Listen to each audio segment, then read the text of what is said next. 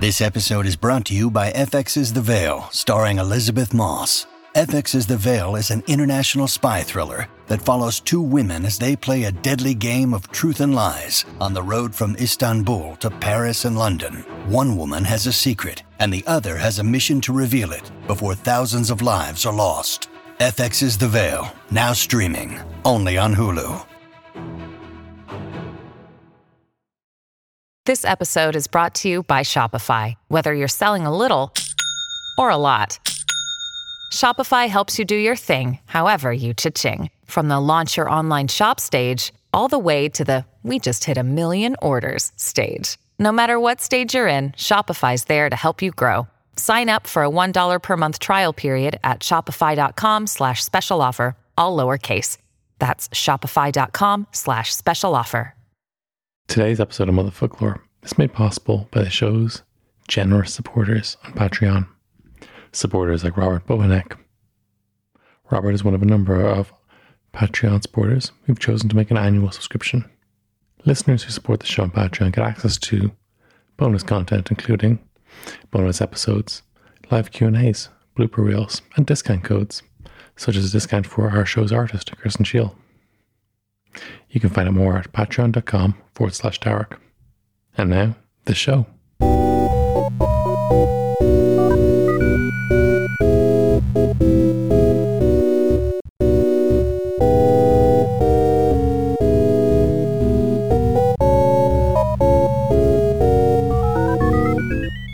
From the Headstuff Podcast Network, welcome to Motherfoclóir, a podcast of words, Irish, Irish words, and words from Ireland. I'm Ó Sé. Some of you will have seen the Late Late Toy Show last Friday, and I thought, well, you know, I'm not going to be beaten by RTE, so I'm going to have my own toy show. Although for me, toys are books, the best, the best gifts of all.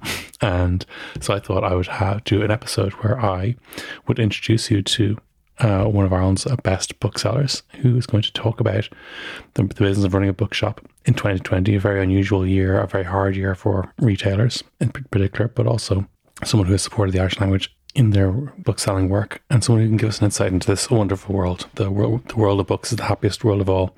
With the folklore, Tomas Kenny. Fáilte there. Thanks for having me. My absolute pleasure. How are you getting on? Mighty, yeah. Uh, it's it's it's as you say, it's it's been a very very strange year. Um, you know, and and book sell personally for everybody and professionally for everybody. You know, so it's been it's been one of great upheaval. I mean, we're we're doing very well now. Um, you know, we're really really happy with where we are. We couldn't be any better given the pandemic, uh, in that it's been a really really busy last six or seven weeks uh, in the company. But it, it but it's been a it was, that followed an extraordinarily lean, I suppose, first half of the year when everyone was terrified. So we're kind of clawing back the ground that we lost. But uh, but yeah, we're doing really good. I mean, we're so happy and thrilled that so many people across the island have supported us and, and every other you know local bookshop um, uh, against the the nameless faceless corporations out there which uh, you know every time you open a newspaper and you see their billions increasing um, exponentially mm-hmm. uh, you know and, and yet here you know all we've seen all year has been people supporting us people have you know the, the year has brought things like a, a lot of problems with um, the supply chain, you know, both in terms of delivery on post, they're slower than normal because the volume mm. they're, they're dealing with is so high. And similarly, couriers into us are a bit slower from the publishers and people are so patient, you know, they're, uh, if there is a delay with their order, they're just everybody is really nice. There's a really great sense of coming together and of supporting local. And I mean, from talking to booksellers up and down the island, like that's that's been reflected everywhere. And uh, it's uh, you know it's it's terrific. And yeah, so we're, we we feel even though it's been a very difficult year, we feel really really lucky. And Kenny's bookshop, Go Institution. Yeah, um, we're yeah, we're we're 80 years going now as of uh, uh, two days ago, eight years and two days. Um, and uh, yeah, we are an institution, I suppose, at this point. I mean, my my grandmother and my grandfather started it in 1940. Uh, they had six kids, and uh, five of the kids went into the business. One rogue decided to become a teacher, um, but everybody else was involved. And, and what was really interesting is everyone did their own thing, if you know what I mean. Like uh, one, one, uh, my father set up the art gallery. Um, we have a bookbinder. He set up his own bookbindery. Uh, we have um, a guy who went. My uncle went out and did uh, library supply in the in the in the United States, and um, then we I have another uncle who, who basically manned the shop and uh, also set up a book club, um, which was in the nineties in particular very very big. And uh, so yeah, and then they obviously all had children, and and uh, you know they're they're all. I mean, I have twenty six cousins, first cousins in the Kenny side of the family, and mm-hmm. I would have worked with all of them at some point. And uh, as it stands now, I'm, I'm coming into work, and my sister is here, my cousin is here, and uh, a couple of other cousins have been drafted in packing books this December as well uh, after school. So mm-hmm. um, it's yeah, we're we're we're around a while and we're very lucky. And yeah, there's uh, an endless number of Kennys. Fantastic! It's a it's fantastic bit that the family business can um, can touch all your lives like that. And I suppose like you've you've obviously grown up with books all your life, then just uh, with, the, with the bookshop always being there. Yeah. Oh God, absolutely. I mean, um, it was yeah, I used to love getting sick in school, you know, mm. because dad would come home with a ton of books. and um, so I had all the classics read when I was very young, or he'd read them to me. And there was never an issue with uh, um, you mentioned in your introduction there about like uh, uh, the toy shop and whatever. It was kind of like that because at Christmas there was never an issue with getting whatever the new big kids book was. You know, it was never. Mm. I, we'd always manage to have it, and there was always books around. You know, and, and Dad would be, he'd be off on the Saturday night, you know, he'd come home and he, he, the car would be full of books that he bought in Wicklow that day or something, you know. And uh, and when I mean full, I mean you know uh, the guards would be stopping you now with you could, you could just about reach the gearbox mm. and the excitement you know when you'd be able to to go in and and have a rummage through and and see what was there and you'd get a get, gained a very great appreciation um I suppose for which books were rare, which books were more valuable, but just an appreciation for books generally. And uh, yeah, because you know every family gathering was, you know, basically everyone who worked together. So you know the the natural. I mean, not that we all just talk about the bookshop all the time, but I mean it was mm. it was always there and always in the background, and um, uh, it's been constantly the, the great theme of, of my life and certainly of you know my father and, and, and his his generation's life and uh, yeah like I say we're we're very fortunate with it you know absolutely it's a it's a wonderful thing to have, have books around you growing up and just have have those things as part of your life so I mean yeah having books then so you were obviously an avid reader from a very young age then Oh yeah, absolutely. I mean, you'd no choice because, like, I, I mean, I even remember when um, I was talking to my granny, who who I was lucky enough to work with uh, uh, for about ten years. Uh, she was the matriarch and, and the the Seamus Heaney called her the Madonna of the manuscripts, which which stuck. Uh, but. I hmm. remember her saying to me when I was you know sixteen or seventeen and talking about going to college, and there was no question of you know was I going to be go doing engineering or you know medicine mm. or whatever it might be you were going to do arts and you were going to do English and what else? and, uh, um, you know, yeah, I saw, yeah, I was an avid, I mean, she, she was from Mohill in, in Leitrim mm. And uh, very, very proud of it. And uh, so John McGahern, who was from down the road from there, was, you know, her absolute great hero. Um, and so she, even as a young child, she very much kind of instilled in me trying to get first of all trying to collect McGahern. So I, I, started to get all his first editions, um, but mm. reading him as a young child, and or as, not as a young child, but certainly as a young teenager, um, and starting to, read, and I became a huge fan of his. And and he, he was the first writer who, let's say, was not a children's writer who I remember reading, and um, yeah, there was. I mean, there was there was so much. You know, like everyone had a suggestion or a recommendation, or uh, this is you know this is what you should read next. And then there was there was never a difficulty in getting it. So uh, it meant you know the access was always there. And like my house, you know, my, my home house with, with my folks is is you know, there, I don't know, there must be 30,000 books in the house, you know, and, uh, and like my dad is, is a local historian. So he has 3,000 books on Galway history, for example, which has to be the best collection almost anywhere. So I developed an interest. Yeah, it's fantastic. And I, I developed an interest in that at a young age as well. So I ended up writing a small book on Galway history after after college, you know, which was totally down to to my father and to his interest, and also to the the stuff being available. Um, so it was impossible to escape, you know, and I, and I mean that in the best possible way. You know, it mm. was it was all encompassing. It was everywhere. There's, you know, you'd, you'd you'd he'd come home one night, Dad, and he'd say, you know, let's say Seamus Heaney is coming to the shop in two weeks. So you'd want to read a couple of Seamus Heaney books or a book before you'd meet him. And, uh, you know, there were like I'm Jung Chang, uh, Wild Swans, her, her, book, which came out in the 90s, uh, was about three generations of Chinese women growing up. And that was an enormous, enormously successful book.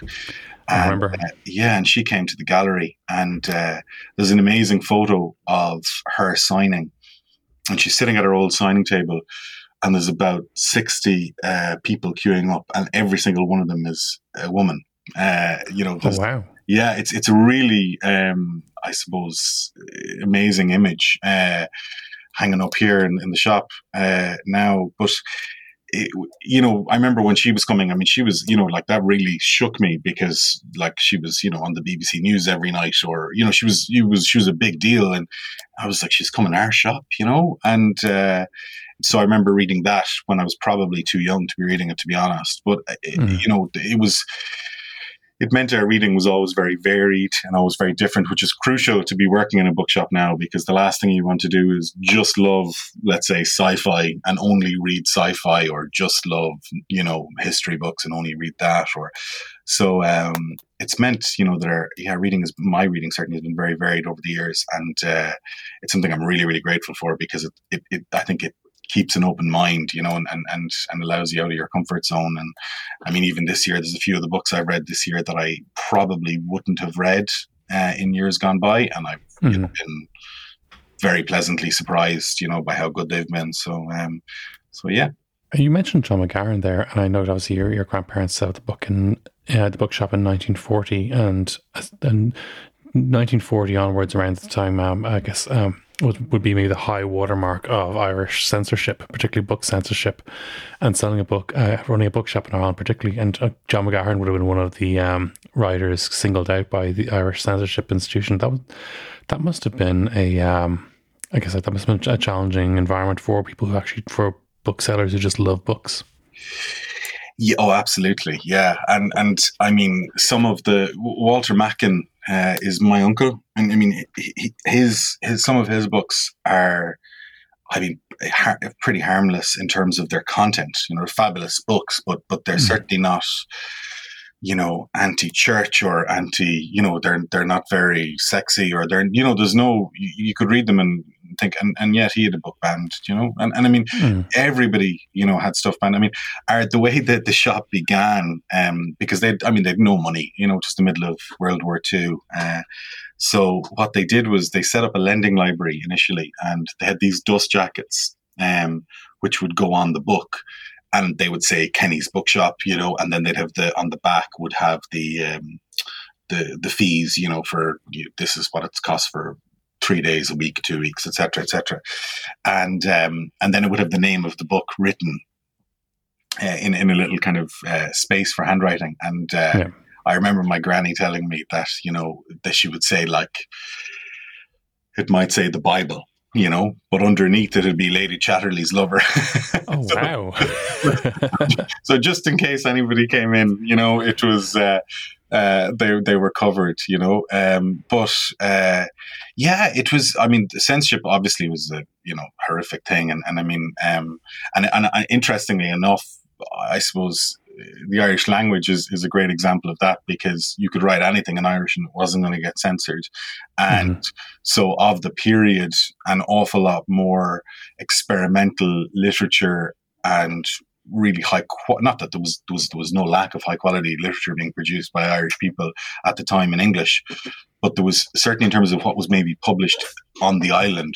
Uh, mm-hmm. The Irish language stuff was was possibly certainly more experimental and, and ahead of its time um, because it didn't have that stifling uh, attitude towards it, which I always find interesting. Um, you know, I think it's it's it's it's very very you know fair, fair. that it, it, it was allowed happen.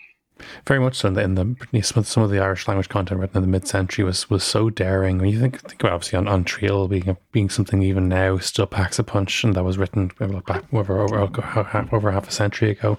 Yeah, as well, and some of the other Caitlín Maude poetry and things like that, which were um, daring in a way. And I guess so much so much of Ireland's literary scene in the mid-century was written by people who actually worked for um, whose day job was in some was in some um, branch of the state. So even even if they weren't censored, the fear of censorship and the broader consequences could have had for their professional career.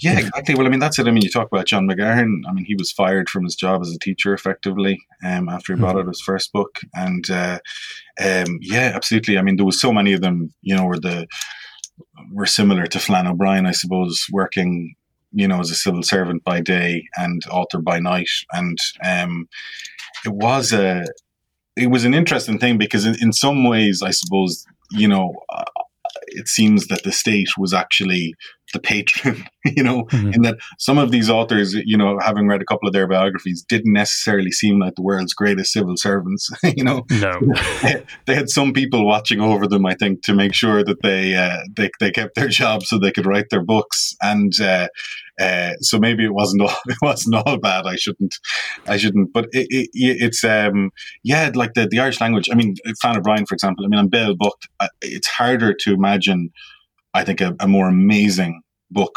Um, you know, coming out of Ireland and, and like in in the, middle half of the 20th century, I just think it's you know it it doesn't ever get the credit people talk about when they talk about the great Irish language books, and they're they're right. You know, they talk about Cré na Cille and um, you know, like uh, there. I mean, there are several. I suppose An tOileánach, you know, a few of them. But but I think An Béal Bocht stands up with any of them, and uh, and it's really daring and it's really smart ass and it, you know it's kind of po- poking fun at the state and at the you know and, and yet it, it, passed by unnoticed in a way that it never would have had it been in English so uh, it, it's um, hmm. it was uh, you know a great time I suppose in a lot of ways because the state also you know which An Béal Bocht is, is satirizing the amount of uh, of Irish language, you know, that all you had to do was, you know, write down your life story in Irish and it was guaranteed to get published if, if you could just write it in Irish yeah. they desperately wanted.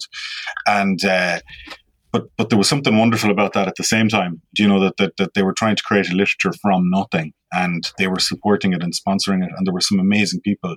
I mean Saoirse Still that, it, they were just amazing and and, and uh, when you look down the list of the writers that they published and what they published uh, and and for very little return um, but the state managed to support them and sponsor them to some degree and uh, we're very lucky that they did. We are very lucky that it was. It's a wonderful contribution, and even I suppose we, we, we did an episode recently on Peig Sayers and how maybe so in some ways that that woman a woman from with that life story would not normally have um, had access to. Um, maybe wouldn't have got, got through the door of a, publishing house in normal circumstances, and we now have evidence of of of a remarkable life and a way of life that maybe would have could have easily gotten been been forgotten otherwise, and obviously um, Flann O'Brien himself came from one, one of the Gaeltacht areas that wasn't designated Gaeltacht because it was just slightly on the other side of the border, and a lot of that has just been forgotten now in a way that wasn't supported. And you can, you do get a sense of what's lost then when you and and why it's so important to keep what's what's actually still there. Oh, absolutely, yeah. I mean, um, uh, Maurice O'Sullivan, who wrote Líonach Fós, um, which is another really because the Blasket is, is so associated with um, Peig Sayers and uh, and then An tOileánach kind of gets the the other recognition. Líonach Fós is just an amazing, amazing um, uh, book and, and, one of the real, I think, great books of uh, uh certainly of my life. And the reason I, I, I read it was because he um, he actually he, it's very sad. He, he died. He drowned Maurice Sullivan in Silver Strand in Barna in Galway, which is he was posted as a guard here, and uh, uh, that's it's about kind of hundred yards from my house and or where mm. I grew up. So my dad was telling me the story as, as a child, you know, that he, you know, he, he knew him and, and, and, and, what had happened and whatever. And, and, and thus I should read his book. And, I, it's it's one of the great tragedies, I suppose, of of Irish literature that you know that book is forgotten. I mean, it, it was translated, but it's a really superb illustration of life as it was at the time, and and you know in the kind of early to mid twentieth century, pre-war sort of horror, and yet wonderful kind of fun and enjoyment and, and, and all the rest of it. And it's it's lost and, and because it's it was written in Irish, it has a far smaller audience than it would have had had it been written in English, even though it was translated, you know, by their very nature, translated works tend not to get the same level of press and sales as uh, you know whether that's from French into English or Irish into English it's the same deal mm. um, and uh, I often think of that there there are so many works by Irish people from the 20th century in particular that are just happen to be in I don't want to say the wrong language, but the wrong language to get the the maybe the mass appeal that they deserve, and certainly the the insight into into Ireland and into Irish life that they they can provide. You know, that's it's it's it's it's at risk of being lost. I think sometimes, you know, um, just because of the fact that they were written as Gaeilge. Uh, which is an awful pity. And um, so we, we try our best to, to push people towards them, you know. And and and I do think sometimes, I mean, I, I don't want to give out, um, but there are some books that are not published or not freely available that would make me pull my hair out, you know. So like Ó Conaire, um, who my is another one I used to get told stories of because he was obviously from Galway and. Uh, my great grandfather uh, was one of the founders of the Connacht Tribune, and he was the mm. editor. And they published a lot of Pádraig's stories uh, initially. They were the they were the so I think Pádraig uh, was a bit fond of the the sauce, so he, mm-hmm. he my, my great grandfather used to lock him in a room with a typewriter and tell him couldn't, couldn't come out until there was a story. And, uh, you know, and then I think I got, you know, I, I, think they went down to the pub and, and drank the proceeds when, when, uh, when the story finally surfaced. But, um, you know, he's on the leaving, ter- leaving cert uh, curriculum. And, yeah. Uh, as as as well he should be. And Scothscéalta was, you know, the kind of the collection was published in 1984, and he had, he had, he had a load of um, other other kind of editions or a load of other kind of single editions of, smaller, you know, three, four, five stories. But Scothscéalta has about sixteen or seventeen stories in it. Hasn't been published since, and there was an English language um, edition of his of his uh, short stories, which was published in by Poolbeg in the early nineties. And um, I think it was Poolbeg, but it, it uh, that went out of print almost immediately um, because you had every Leaving Cert student who was doing Pádraig Ó desperately trying to read the book, the, the stories in English as yeah. well as in Irish, you know, to, to get a better understanding. Out of print immediately, you know, like it doesn't take a genius to go, why don't we just publish a dual language edition of, of the two of these, you know? And, yeah. um, and there are, there are lots of things like that, you know, I mean, it, it leads to, I think, I think the problem with the way particularly with the leaving cert, you know, I mean, people have talked ad nauseum about it, you know, but the way it's taught and, and, and it being good or ill, and, and, and but obviously it, it, fosters negativity in so many people towards the language. And I think if there were those sorts of, you know, assets there in terms of Ó being available in dual language, I mean, that'd be just a small one, but it's a mm-hmm. simple one. And, and the state gives so much money to uh, Irish language publishing houses. Um, you know that it wouldn't it certainly wouldn't cost any more money than they're giving right now to get something like that published. And it just seems like a no-brainer to me and yet it hasn't been done. Now there may be rights issues and i, I don't know. Um, but there are certainly so, you know I, I, really feel like the country is missing a trick in terms of uh, irish language literature you know both in you know from that level i mean another great great problem is that if you have somebody and we used to get people coming in all the time. We still do. Yeah. Um, looking for like Buntús Cainte or whatever it might be, you know, some sort of let's learn Irish thing. And so they they they go through and they learn their grammar and they learn their sentences and, and all the rest of it, and they they they come to a sort of you know poor but passable level of Irish. There's nothing for them to read at that point that isn't, you know, yeah. a children's book.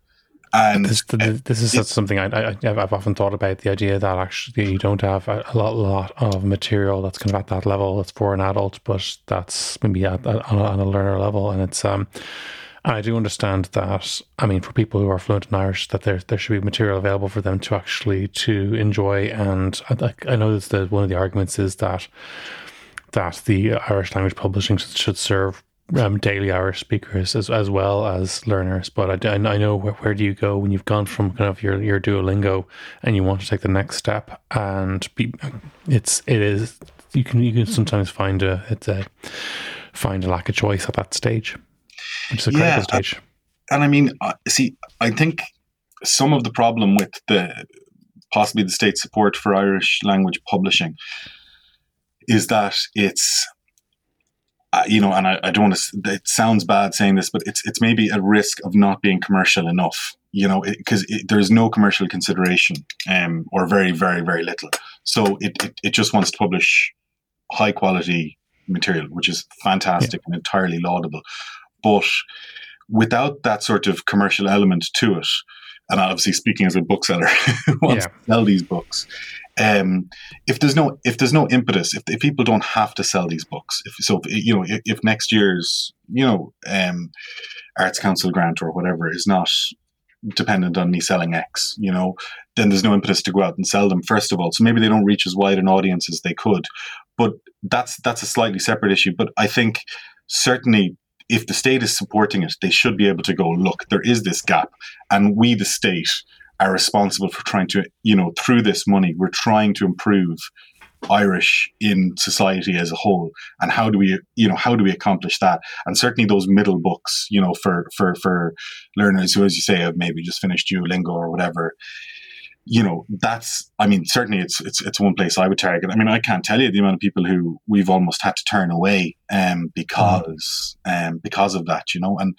and, you know, you end up giving them like Dún Mharuair and Dart or something that we all did when we were in our junior cert, you know, mm-hmm. and, uh, like, and, and as good as that is, you know, uh, uh, that's no slight in Real Irish or any, anybody else, but like it, it's it's it's it's disappointing that there isn't enough of a middle ground there. Um, but, but I do think Irish language literature, Irish language publishing, I should say, has come on leaps and bounds in the last 20 years. You know, there are some publishers like mm-hmm. who are fantastic.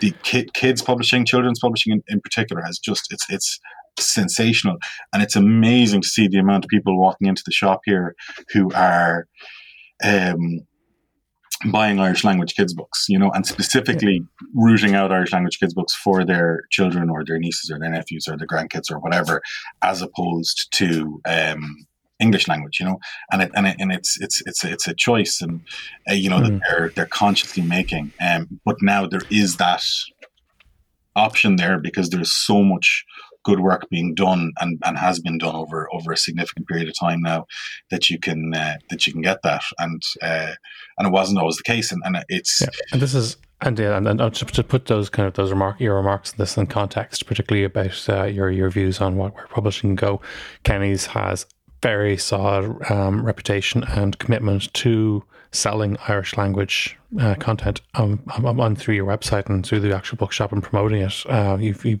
you push and promote Irish language um, content as much as anyone in the country. Yeah, uh, it's look, it's really, really, really important to us. Um, hugely, hugely important to us. Uh, we. I suppose we're like, uh, you know, I was officially born in the Gaeltachts, you know, like you throw a stone, I, I wasn't in the Gaeltachts, but I mean, you know, it was, it was there growing up but the family, like my both of my grandparents, uh, were uh, fluent Irish speakers. You know, they had, they had a cottage out in Cairo. Um, like my father is fluent. You know, most of his family are fluent, not all. Um, and then I would have had to go to school. Not had to go to school, but I was I was sent to school through Irish, and uh, you know, it, it, was always a big deal to us. But I, not so much. I let's say there was no blind adherence to the language or, or blind faith in it or anything like that. It was, you know, I, I, suppose the bookshop was always a celebration of Irish culture. You know, Irish interest books were what we were known about, and whether they happened to be published in Irish or English didn't um, change the fact that they were excellent or good or whatever. And uh, it, from a nakedly commercial perspective, I have never understood why so many people disregard um, Irish language books. You know, because sure they're never going to You know, you're never going to be number one on the bestseller list. Um, you know, there, there isn't that sort of market out there. But I mean, we sell, for example, secondhand books. So we have about 20,000 Irish language books secondhand in the shop. And yeah, I mean, it's, it's an awful lot. Like, you know, we wouldn't be far off. You know, that's probably, we've probably got 70, 75% of every book published in Ireland, er, published in Irish in the 20th century um, here. And, uh, you know, it, it's, I've heard of people throwing them out. You know, like I know of one county library which literally dumped all of their Irish language books to make space oh, for language books. Yeah, um, I you know I know of other booksellers who who just said there's no market for it. I'm, I'm getting rid of it. And I mean, it's interesting to note. Like obviously our our, our bookshop is is we're well known for having a bookshop. We're also well known for having an online bookshop, and uh, it's it's interesting to note like about 30 to 40% of our Irish language sales go abroad. Um, so, you know, that there's a proper market for them outside of outside of the country, which uh, you know is amazing. And, and I mean, some of them, like uh, I'm talking about An Béal Bocht, we sent 40 copies of An Béal Bocht last year to Austin, Texas, for a book club. Wow. And, yeah. And now that one did surprise me, I have to say. Um, but uh, yeah, 40 copies and 40 uh, folklore polkas with it. um, and uh, it was, uh, you know, it was lovely, really nice. But, but there is that market outside. And, uh, and again, I mean, like, you know, we're like, we're, I suppose, we want to promote the Irish language. We want to promote Irish language work. Um, and we believe in the quality of it but also like I, I do think you know it's it's it's been a help to us um over the years you know because people come and associate you with it then and and uh, you know for the vast bulk of people that's a positive association. And uh, and again I mean it's you know we do a lot of work with libraries in the states uh, at, at, at a you know selling them huge collections kind of of either books or archival material down to selling them kind of one book for five euro uh, you know, and anything in between. And an awful lot of the the libraries that we deal with are the reason they're buying off us or, or off people in Ireland is because they're interested in Irish stuff. So they tend to be the libraries that we'd all associate, you know, like Notre Dame and Boston College and places that yeah. have Irish studies programs. But they have Irish studies programs and they're generally staffed by Irish people who are Irish speakers because that's why they got the jobs there in the first instance and uh, so being able to do anything in Irish, you know, like, and, and I mean, like it, it can be at any big or small level. It can be writing the mass at the end of uh, an email. Do you know? Um, you know, it's it's it's it's something that we're we're both proud of, but we're not blind to the fact that we think it's an advantage as well. Sometimes, you know, the people, you know, it, it, it's something people like to see and like to to be aware of, and uh, you know, it's so we're we're not afraid to say that either. You know, um, uh, it's it's not just just about let's you know protect the language, save the language. While that is part of it, it's it's certainly not all of it. We'll be right back after this message from another show on the Head Stuff Podcast Network. The World According to Wikipedia is a podcast that pops the hood of Wikipedia and invites you to take a look inside.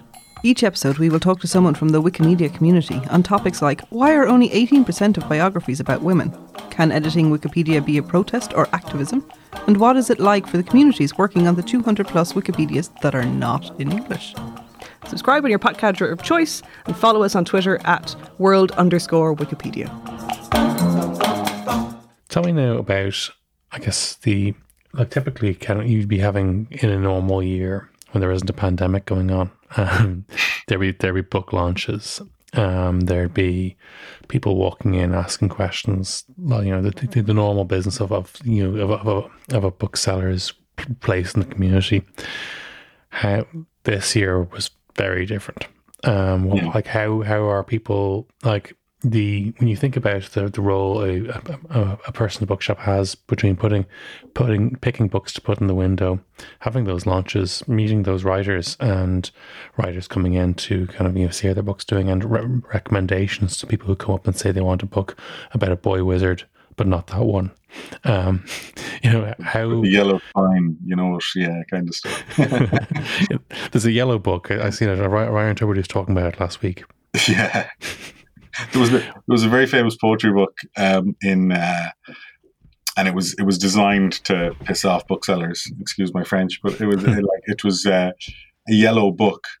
Uh, and it was bright. I mean, like you know, you, could you could wear it cycling home, kind of a thing. It was so bright, and all it had on it was uh, an orange, or sorry, banana, and it was called Orange. That was the title of the book, right? Oh and, gosh! And uh, people coming in going, "Do you have that?" And I'd be like, "Oh, so it was designed designed to wind us up, I think." But uh, yeah, it's it's been a really different year. You know, it, it has been a really, really, really different year, and and, and I mean for everybody and, and anybody. And um, I. Uh, you know, we've no, as you say, we've no book launches. We've, you know, customers as of 24 hours ago. Uh, again, um, but it's like the, the book industry has changed so much over the past 20 years. I'm 20 years, give or take, full time here, um, mm. and probably 30 years working here in some way, shape, or form. And, you know, in that time, like books were dead, um, e-readers were taking over the world. Uh, you know, bookshops, high street bookshops were dead. Amazon was taking over the world. Um, you know, th- there has been various, I suppose, massive changes, and and and you know, uh, we're relatively well used, and certainly here. Um, we do so many different things, which can sometimes be a hindrance. Um, like we do secondhand books, we do antiquarian books, we do new books, we do library supply, we do archive sales, we have an art gallery. Um, so what generally tends to happen with us is one part of the business isn't doing so well and then the other you know another picks up so we're yeah. fairly used to pivoting and, and kind of uh, you know going behind uh, one aspect of it or, or changing it but the, the big the big issue for us this year um, which might not have maybe affected other uh, booksellers in the country to the same level but the week before the first lockdown in march um, we shipped to about 150, 160 countries, which would have been an average week for us, that, that sort of level of, of countries. And then on the 27th of March was lockdown, and I think it was the 29th or the 30th, An Post emailed and said, we can now only ship to 16 countries in the world. And oh.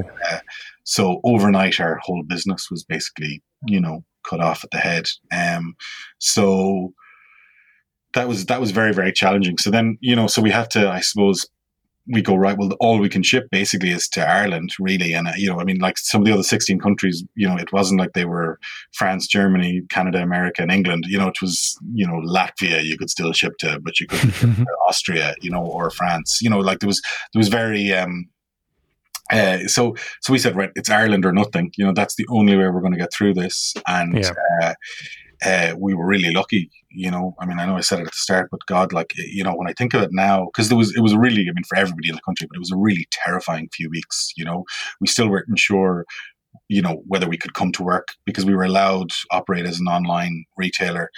Um, but you know, it was it was slightly confusing who's allowed in, who isn't. Um, and you know we're we're just terrified because you know all of a sudden the money is not coming in and you've still got the money going out and uh, you know it was really terrifying so we were so lucky you know like i say i said it at the start but it was so lucky that people in ireland rallied around us and every other independent bookstore and chains. You know, let's let's call a spade a spade. I mean, Eason's are just as valuable to the Irish literary scene or Dubray or whoever, you know, mm-hmm. as anybody else. And and and and and people in Ireland rallied around, you know, all of us. Um, and you know that's why we're all still here. I mean, it's remarkable. You know, there's nobody is closed, um, and it's uh, you know hopefully we can we can all look forward to a better future where we can have those book launches and be clinking wine glasses and all the rest of it in the not too distant future.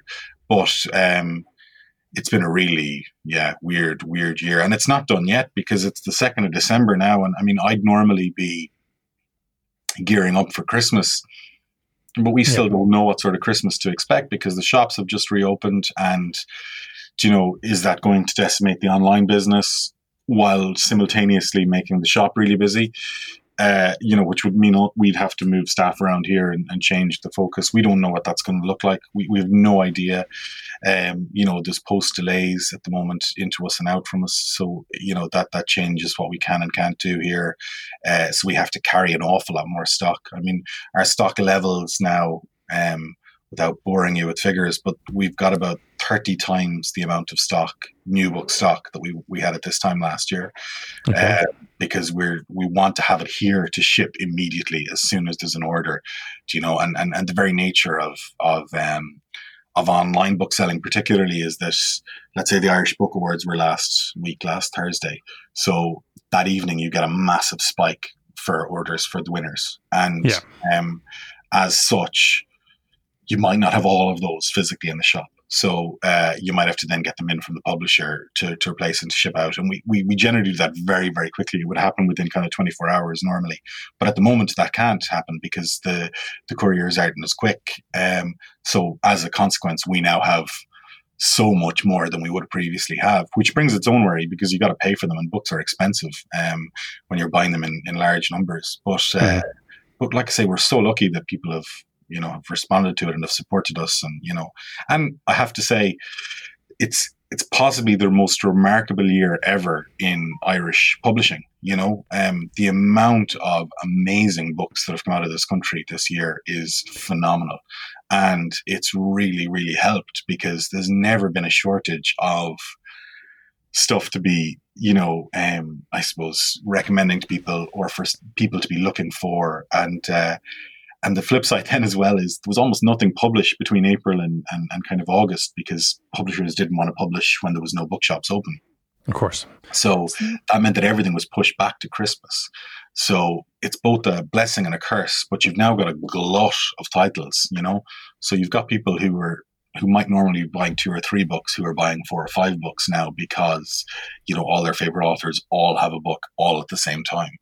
Um, and uh, so, like I say, it's, it's, it, it can be a blessing and a curse, maybe, because it's hard to keep track of everything. But it's, uh, yeah, it's certainly been a, a year like no other, and, and all we can do is hope. I mean, I'm sure next year is going to be a year like no other as well. I hope it, it'll be heading back towards uh, something we can all recognize, you know. Tell me about some of the books that really kind of um, have broke through this year. Kind of books that have been very um, that you've been happy to support. Books that have been particularly interesting, or that have really that have, that you've noticed kind of really connecting with your with your customers. Yeah, well, well, the number one one, and I'm sure everyone who's heard me anywhere else will be bored of me um, going on about this, but the I think the best book of the year and, and of the last several years is uh, uh, A Ghost in the Throat by Doireann Ní Ghríofa, who I Mhm. had on I know a couple of weeks ago. Um, I just think it's the most amazing, amazing book. I mean, it's just she's the like forgetting about what it's about and um, any of that. Like you know, the kind of it, she's just her writing is sensational and it's so so so good. And the story then is amazing. I, I mean, I know she refers to it as an adventure story, um, but it's you know, and, and it is. It God, it absolutely is. But it, but it's it's it's it's part memoir, it's part poetry, it's part you know, it's it, it's kind of got so many things rolled into one, and um, you'd almost be nervous that that might put some people off, you know, because it's so hard to categorize, you know. Um, Mm. uh, but it, it hasn't. I mean, people, everyone is talking about it. Everyone is um, reading it, you know, and which as as they absolutely should. I just think it's it's sensational. I mean, Doireann is you know hugely hugely talented and, and you know she's obviously well known as a poet um and and she's just remarkable but but the book is something else i mean i like i said i've i haven't i've never read anything like it um and it's definitely uh, my favorite book of you know of the last year uh, uh, and several years but there's yeah it's been a, it's been a really wonderful year i mean the the big selling book in the country at the moment um is i think possibly the the gift that everyone is going to be getting under the tree if they can Mhm. meet their their uh, their family this this Christmas is um, Old Ireland in color, which Yes. uh, Mm. yeah, John Breslin and, and Sarah Ann Buckley they they um, they colorized old photos, um, and it's it's it's a it's a really remarkable thing because. It's it's a history of Ireland, I suppose, over the last 130, 140 years, um, in a you know in a picture book format. But the colorization, which you know, I'd have had my when I saw the that it was coming out. I'll be honest, I would have had my doubts about it because you know I, I it, it it feels it, well. It felt before I looked at the book slightly inauthentic to me, um, but it's really not, and it brings the book, it brings the photos to life, um, and, and you know, and brings history to life in a way that is something I've never seen before, and it's it's it's really really really really good, and it's a perfect gift because almost anybody will be interested in it. Um, the only difficulty anybody is having, and, and, this is a problem across the board at the moment, is uh, getting a hold of a copy is not always that easy because it's been mm. going out of print um, quicker than they can print it. Uh, which, like I said, lots of books are having that issue this year because because there's so little published between April and, and August. The printers are all so chock a block now printing regular books that if a book goes out of print, they, they don't necessarily have the time to reprint uh, something. So there's, there's there's big delays now between you know um, when a book goes out of print and when, it, when it's reprinted, which would normally not be the case. So if if that's something that people would like to get, I'd advise them to get it sooner rather than later because um, it's just selling like hotcakes. Like hotcakes. yeah. Um, yeah, but there's, yeah, there's any amount of them. I mean, there really is. You know, like it, it's you know the, the, literature. There's so much. You know, there's like Liz Nugent's new book is amazing. Well, new book it was out in March or April, but Our Little Cruelties. Um, Sara Baume had a book, Handiwork, which is a really small, but wonderful ode to art and life, uh, which came out this year.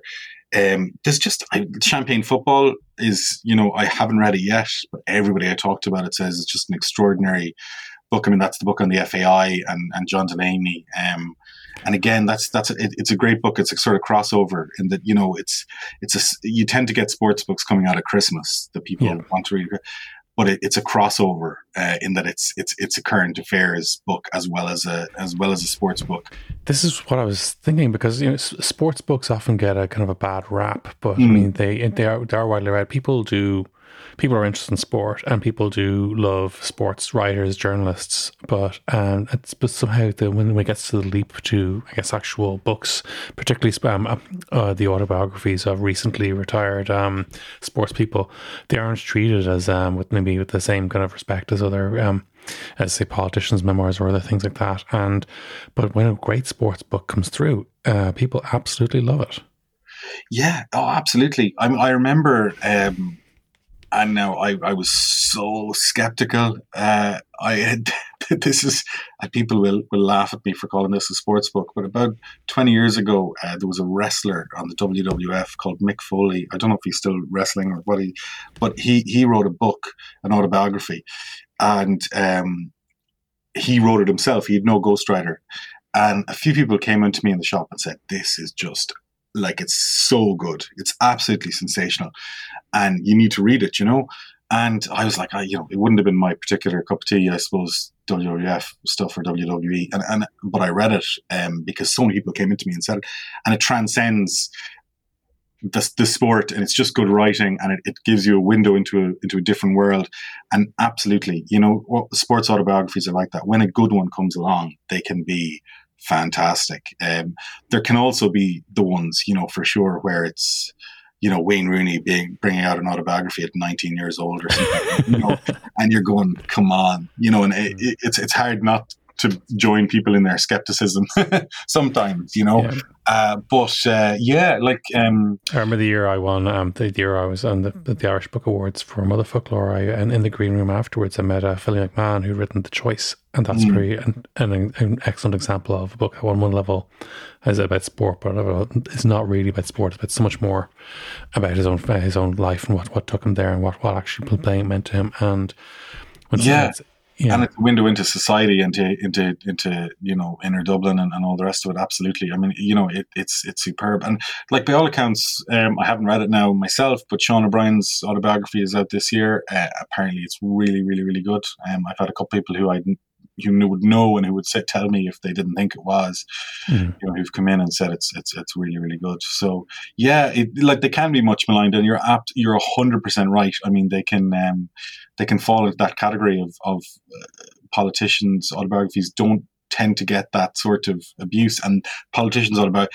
they can absolutely be the same sort of cash in you know type of thing. I mean, David Cameron's autobiography was the absolute epitome of that, where it's, it's not it's not good at all. You know, like it's it's not yeah. it's in no way good, and it was you know what what is the advance that I can get? You know, um, and uh, there there are like so there are examples of that, but but it doesn't get the same level of you know kind of tutting. Um, as as sports books, you know. But I suppose it's it, it there, there is a, there is sometimes a, a level of you know um, snobbery which you know in, in books and in, in I suppose in culture in general, which can be you know hard to dismiss and to dissuade people from. You know, like people tend to think of poetry, for example, as real high level, you know, stuff and you know it doesn't it's some sometimes it dissuades people from reading it which it shouldn't and um it you know then they all, people both who read poetry and who don't read poetry sometimes have you know an, an attitude of you know maybe that they shouldn't have you know to, to other forms of literature. But it, and that can follow all over you know i mean it's not just poetry i'm just picking that as an example but it's it's the same as absolutely true sports books of, of, of current affairs books of you know um whatever it might be. And and and so you know sometimes we can we can all i think possibly and myself included do a better job of opening our mind and reading uh, something that we wouldn't normally because you know they're all published for a reason and that's because there's a market for them and because somebody thought it was a good book. And uh, you know you never know what you might find. Do you ever notice say or as, as in your in your career as a bookseller that one day suddenly uh, you, you did not know why a book suddenly spiked in popularity? Yeah well it's it, it can you certainly know um, if something has happened. You know, mm. so uh, if somebody dies, for example, um, which is a very morbid thing to say, but if somebody dies, you'll come in the next day and you know you might not have heard it on the news yet, but you'll see you know 30 or 40 copies of their books selling you know secondhand or something and you, you know so you'll you'll you'll be very aware of things that are happening uh, I always think of um, oh god, what was the name? There was there was a book um, I bought. Uh, I, I, we used to buy these books from the states uh, uh, in forty thousand books at a time, and um, uh, so we we I go over I I. I I'd literally go and kind of browse through the shelves in these bookshops. I'd buy books I'd put them on pallets or I get them put on pallets and I'd get a container ready and I'd, I'd get them to bring over. But we could always fit 40 pallets. And uh, if I'd only picked 32 or 33, a couple of the booksellers would say, well, I'd just throw on an extra few, you know, because we were paying for the container anyway, you know. Mm-hmm. So I'd say, ah, grand, you know. And I remember once um, this guy, he sent me over uh, and I opened up one pallet and it was, there was nothing on the pallet. I mean, absolutely nothing except Jon Ronson, a Jon Ronson book oh, I George Clooney ended up being in the movie. Um, Goats. Yes, exactly. Yeah. Hmm. So anyway, there was like fourteen hundred copies of the Men Who Stare at Goats, and I nearly, I was like, for feck's sake, I, what am I going to do with these? You know, and uh, so they, they, and, and, actually they were all ye- yellow spines. So we ended up, uh, we we started using some of them as um, uh, like we do stuff for we used to do stuff for open houses or for interior designers you know where they'd want uh, certain colors you know for shelves or whatever and so we used them for that but all of a sudden one day it, I, I hadn't realized the movie was being made and it just hmm. started flying out the door. Um, uh, and it took about three or four years, you know, uh, but I was, you know, oh my God, so delighted that day. Um, but it, yeah, books, books can, you know, spike in popularity. I mean, this year above all years, because there isn't that sort of same element of word of mouth um, as maybe there would be when we're all in a normal situation where people can walk into a bookshop and the bookseller can say, Oh, I recommend this if you'd like that. Or where you're talking to somebody, or even yourself, you look at a shelf and you, you go look for one book and it's not the one that catches your eye, it's the one next to it. You know, it's very hard online to find that same level of, you know, kind of browsing. And what's really, really happened this year then is the media has become an awful lot more important because so many people are getting their their I suppose what they want to read or what you know their lists of what they're going to go and buy from book reviews. You know, and they're always hugely influential. Um, like the Irish Times in particular, their uh, literary section is super, super influential in terms of what sells in the country, and um, it's uh, you know, so so it's it's it's it's been happening more this year that that's the case because there's there's there's there's less avenues for people to go to find other stuff, um, but increasingly, uh, Twitter has become a fascinating, I suppose, place for that sort of a thing because we've mm-hmm. noticed very, very much that Twitter has become a place where we sell books, which it never ever used to be. But in the last 12 months in particular, um, we've noticed that people are buying off there. And that could be off us tweeting or off, you know, an author tweeting or whatever. But it's, mm. it's, it's it's it's allowed for I suppose the subversion of that media, the general media um, trope, uh, or you know, and, and it's it, it, that the authors can now go direct to consumer a la Trump, I suppose, you know, hmm, yeah. directly to their people and and and you know convince them or otherwise that their book is is um, is good, and you know it. So so there, yeah. So books spike for I suppose all sorts of reasons, um, you know, and uh, but it's it's been a really weird year for specifically that, you know, like that. It's it's it's very very hard to tell uh, what the next trend is going to be, and you know it's very very hard to get out in front of it. And um, particularly this Christmas, with so many books being published, you know, to take a it'd take a genius to figure it out. But I mean, like ten years ago, they'd always used to say my. Uh, my aunts and uncles and my grandparents that there was always one book for Christmas, you know, um, where it would be the massive seller, and uh, you know that was the one everybody wanted. And when I started, that was absolutely true, and it's become less and less and less true over the years. In that there's just such a wide variety of stuff being published now. There are more publishers, there are more books being published. Digital printing has allowed for smaller print runs, um, so yeah publishers don't need to publish in huge numbers anymore, which means they can publish more things. You know, so instead of publishing one book and publishing twenty thousand copies, they might now publish two or three and publish five thousand copies of each, and it, it it means there's a greater variety of stuff being out there in the marketplace. And it's also meant that there's not the same level of everybody wants. I mean, like I remember when the Pope's Children came out, Dave McWilliams, I mean, which is, I don't know, 20 years ago now, probably. 15 mm-hmm. years ago at least, that he couldn't get that book. You know, it was just so difficult to, to get. And that was sort of the last of that type of thing happening where for sure there are massive sellers now, but they're, um, you know, there, there are lots of them and they're, so it's, it's a bit easier to, to plan from that point of view. So, um, before we wrap up, we love to ask all our guests what their favorite Irish word is. Yeah, I was thinking about this. So I I have two, if I if I can. You may. So, so the first one is uh, a river. I just love it. Um, I don't know why. I think there's a great when I when I when I read it, uh, see it written down, and when I speak it or somebody speaks it, I hear it aloud.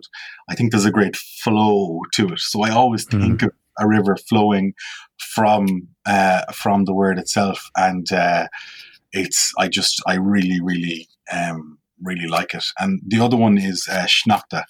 Um, oh yeah, I just think it's. I mean it, the the the way it sounds is amazing. Obviously, as as a child, particularly growing up on the west coast. Uh, there was always feck all snow, so um, mm. it was it was hard to uh, it was it was it, I didn't see too much of it, so I, I certainly saw it written down and, and read it more often than I saw it. But it was it had, it has a real magical and gut, the guttural sound of it. And Irish is obviously great for kind of guttural sounds, but I just think it's a wonderful word. And um, you know, by by consequence or by comparison, rather, I like snow is so it's almost boring, you know. It doesn't it doesn't get across any of the magic or anything that I think Sneachta does, and uh, I just love it. So absolutely, they they'd be joint first place in, in my favorite uh, Irish. Uh, I love the music of the of, of Sneacht Ag Titim as the uh, like as just the, the, the, that combination of syllables just feels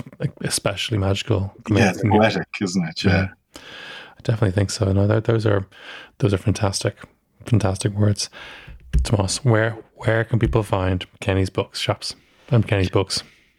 Uh, so they can. So we're based in um, in Galway. Obviously, the the bookshop and the art gallery is in Galway. Uh, we have a big warehouse, and we're really, um, I suppose, lucky at the moment because it's outside the city. It's about ten minutes walk from Eyre Square, so it's not too far. But we have our own parking and whatever. So big warehouse, social distancing, and and uh, and um, the car park outside means it's it's it's pretty handy at the moment for people. Uh, and then certainly the bulk of, of what we do is online on kennys.ie. Um, and uh, we have, give or take, 1 million books on there with free shipping uh, in Ireland. And it's only a euro for shipping anywhere outside of Ireland. So um, that's, yeah, that's where we, where we do most of our work now. Fantastic. Tomas, thank you so much for joining us today. And, uh, and I hope you, I hope you sell lots of books this Christmas. Fingers crossed there. Thanks so much for having me. Great stuff. So, uh, Until next time, slunk fall.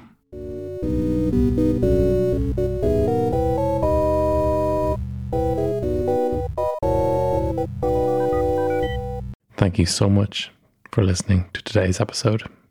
Motherfoclóir comes out every Friday on the Head Stuff Podcast Network. If you can't wait that long to get your next podcast fix, Head Stuff have a number of other fine shows, including The Wonderful World of Wikipedia. Thanks to Brian for production Thanks to Kirsten Shield for art. You can contact the show at motherfolkloreheadstuff.org, or better still, send us a voice message on the show's WhatsApp number. It's in our show notes. Don't forget to rate and review the show wherever you get your podcasts. And consider supporting the show on Patreon. That's patreon.com forward slash Derek. This has been a production of the Headstuff Podcast Network. Have an editor who worked with, you know, Michael D. Higgins